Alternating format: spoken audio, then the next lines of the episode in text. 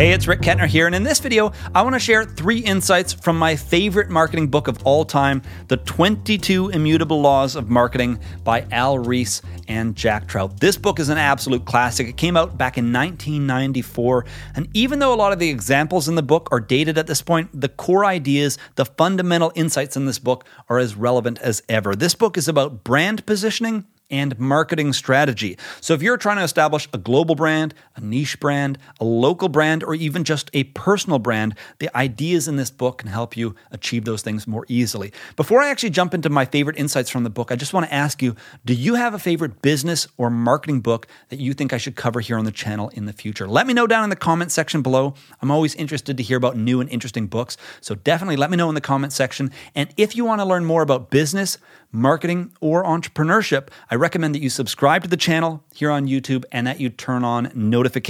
That way, you won't miss out on future videos. But let's get into it. The three insights that I want to cover in this video coincide with three of the laws from the book. So I'm going to be covering law number one, law number two, and we're going to jump down to law number nine. Starting with law number one, the law of leadership. When it comes to becoming a leading brand in a specific category, the way they describe it in the book is that it's better to be first than it is to be better.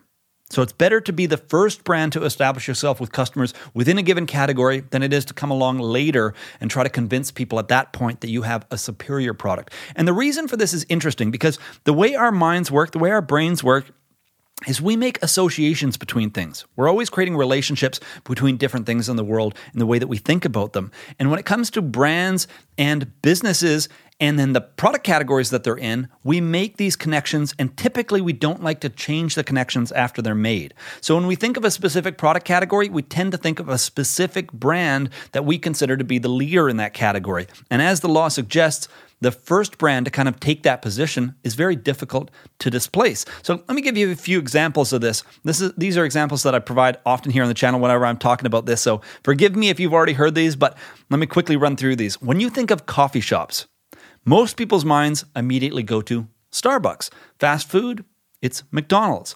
Electric cars, Tesla. Streaming television, Netflix. Ride sharing, Uber. Painkillers, Tylenol. You get the idea. And with all of these examples, what they tend to have in common is these are the brands that were first able to establish themselves within the minds of their target audience. And that's a really important point. It's not just a matter of being the very first to ever come out with a specific product or a specific service, it's about being the first business to make a connection to get into the minds of your target audience, whoever that target audience might be. It might be a global audience, as with a number of these examples here. Or it could just be a local audience. It could be within your niche audience. It really depends on who your target audience is. But the point is, you want to be first to create that connection between your product category, whether it's within a niche or a global audience, and within your brand. So people are connecting the category to your brand. Now, the most common question that comes up whenever I'm talking about this with people, or even when I originally read the book, when I'm reading through this law, the question that came up was, what do you do if you're not first? What do you do if you're coming into the category later in the game and there's already an established brand that is clearly established within the market? People already think of them as the leader in the category. What are you supposed to do then? Because what a lot of people tend to do is they try to beat the competition, right? And again, the point is it's better to be first than it is to be better. It's very, very difficult to displace the leader. That's where we move on to law number two the law of the category. If you're not first in a category, the best option available to you is to create a new category that you can be first in. And typically, what you want to do is you want to create a new category based on the strengths of your business, whatever it is that you do differently from the leader in the previous category. And if you can create a brand new category, and if you can establish and promote that category to customers, they're typically open to making a new connection. They no longer associate that with the previous category. It's a new category, and they're ready to make a connection between that category and a new brand.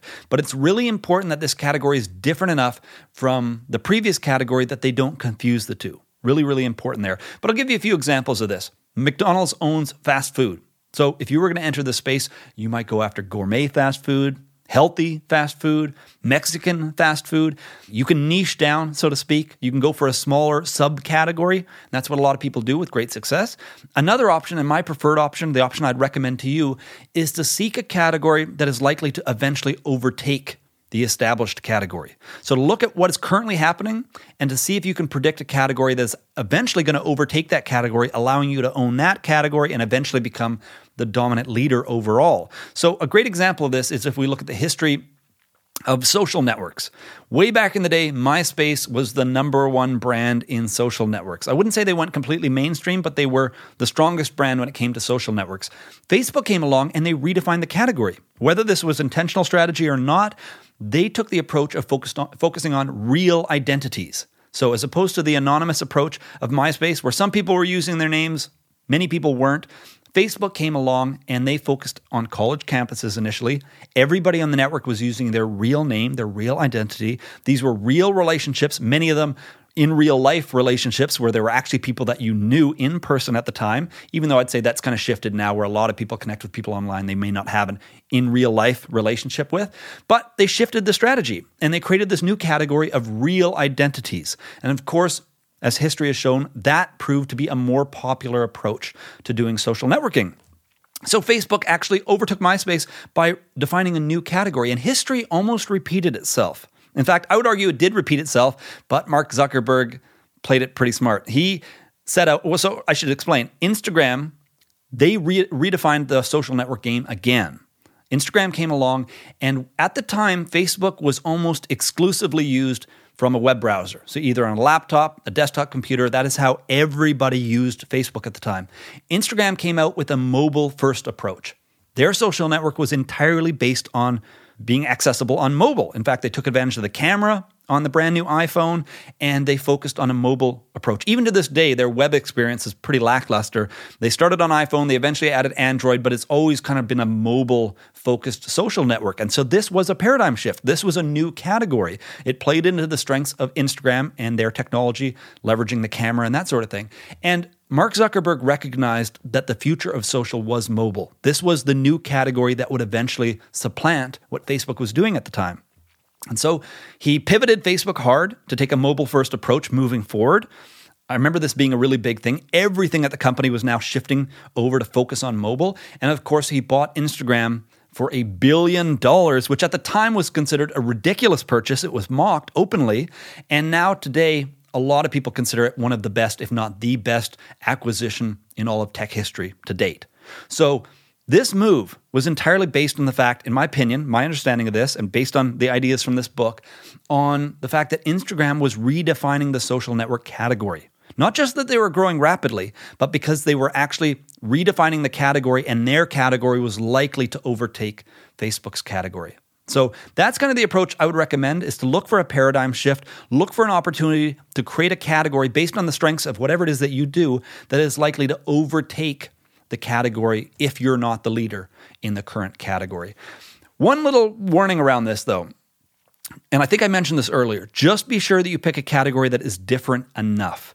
Snapchat tried to have history repeat itself again. They tried to reinvent the modern social network and they used self destructing messages, filters, lenses, some new approaches to social media. Unfortunately, they weren't different enough. They didn't create a truly different category. And so Instagram was able to borrow those features, integrate them into Instagram, and the rest is history. Instagram maintained their position. Snapchat has had some success, but Instagram continues to be the dominant player in the mobile first approach to social networking, along with Facebook. I mean, Facebook has benefited heavily from the fact that they acquired Instagram and they pivoted really quickly, but Snapchat was not different enough to really leverage their fresh approach to social networking. Let's move on to the third insight, which we're jumping down to law number nine the law of the opposite. This is another way to solve the same problem, a different approach, but another way to solve the problem if you're not the market leader. So the idea here is that in most categories, there is room for a strong second brand to have success.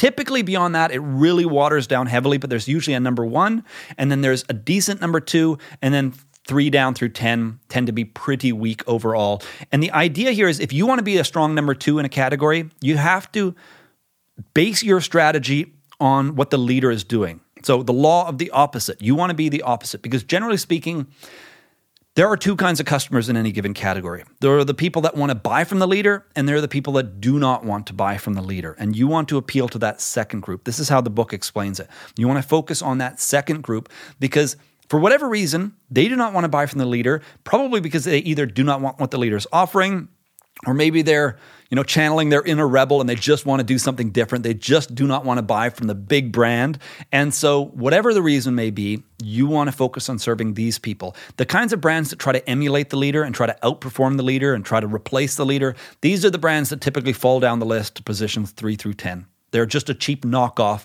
of the leader, as at least as far as consumers are concerned. Again, it might be a superior product, but people do not care. They they see the leader as being the number one brand. They aren't really interested in somebody else that's coming along saying, "Hey, we do it better." They don't care. They still consider the leader the leader, but if there's a clear alternative, if there's a different approach, then they're open to that. Especially people that do not want to buy from the leader for whatever reason. So it often pays to actually unite people that do not like the leading brand. If you look at how Samsung has handled their marketing with Apple, perfect example of this, right? Samsung in their ads, they openly mock Apple customers. And believe me, this is not an attempt for them to win them over and to get them to convince them to buy uh, Samsung Galaxy phones. The idea here is they want to unite people that do not like Apple. They want everybody that dislikes Apple to be on their team. And so now the battle between iOS and Android has become the battle between the iPhone and Samsung Galaxy phones.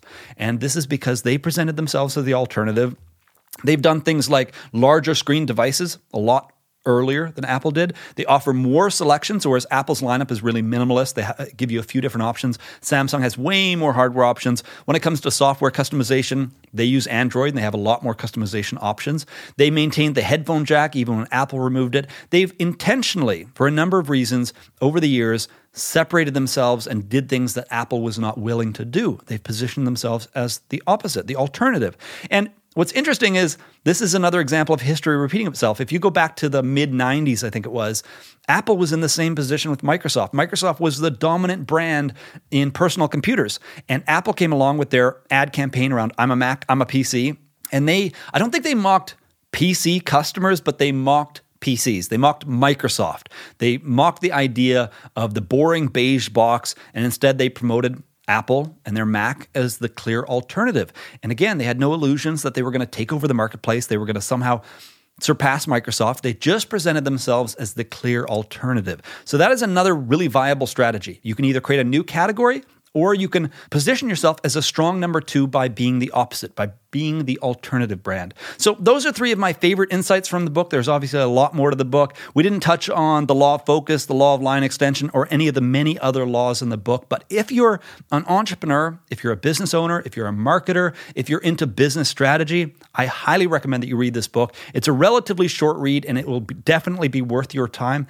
If you enjoyed this video, if you got anything out of it, Please click the like button down below to let me know. It also helps promote this channel and grow our audience, so I really appreciate that. And if you're interested in learning more about business, marketing, or entrepreneurship, I recommend that you subscribe to the channel here on YouTube and that you turn on notifications. That way, you won't miss out on future videos. If you have any questions about the book, or if you have a recommendation for a book that I should cover here in the future, let me know down in the comment section below.